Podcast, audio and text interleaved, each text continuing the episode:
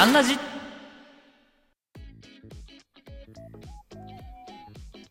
どうも大輝です。ということでですね本日の収録撮っていきましょうか。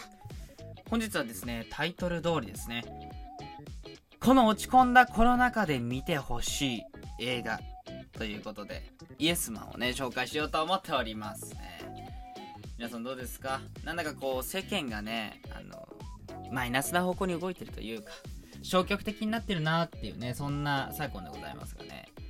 このイエスマンというですね映画見ていただきたいなと思っておりますね。こちらの洋画なんですけどめちゃくちゃにポジティブ。もうこれにつきますね。非常にシンプルな映画でございます。お願いされたことを全てイエスで答える。このルールだけを課した主人公が人生をね、プラスに転じさせていくっていう、そういう物語でございますね。冷静に考えた時に実際に実現できるかって言われたらなかなか難しいと思うんですけど、どうですか？皆さん考えた時に。会話の中で、癖でついね、いや、それは違くてとかさ、じゃなくてさ、とかってこう否定から入ってないですか？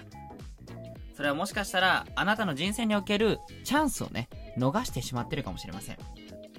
イエスマン、うだつの上がらない主人公だった男の人。ね、あの、ジム・キャリーさんが演じているんですが、彼がですね、すべてにイエスと答えた時、人生はね、いい方向に転じていくんですね。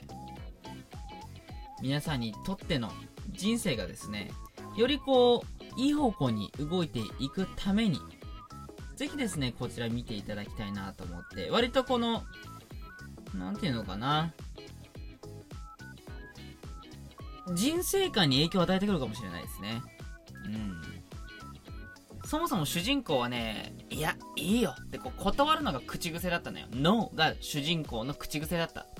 後ろ向きな男であったジム・キャリーさんはですね、生き方を変えるために、まあちょっと今も流行りかもしれないですけど、さ、セミナーにね、参加したんですよ。ね。セミナーで言われるわけです。ね。こう、偉そうなね、教祖さんみたいな人がね、言うわけですよ。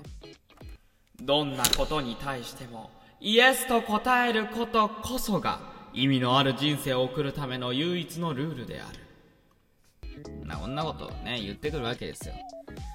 うーん、まずは鵜呑みにしてみるかとね、イエスを連発するようになった主人公の運気はどんどん上がっていくんですが、というところでね、ぜひね、続きが気になる方はね、見ていただきたい。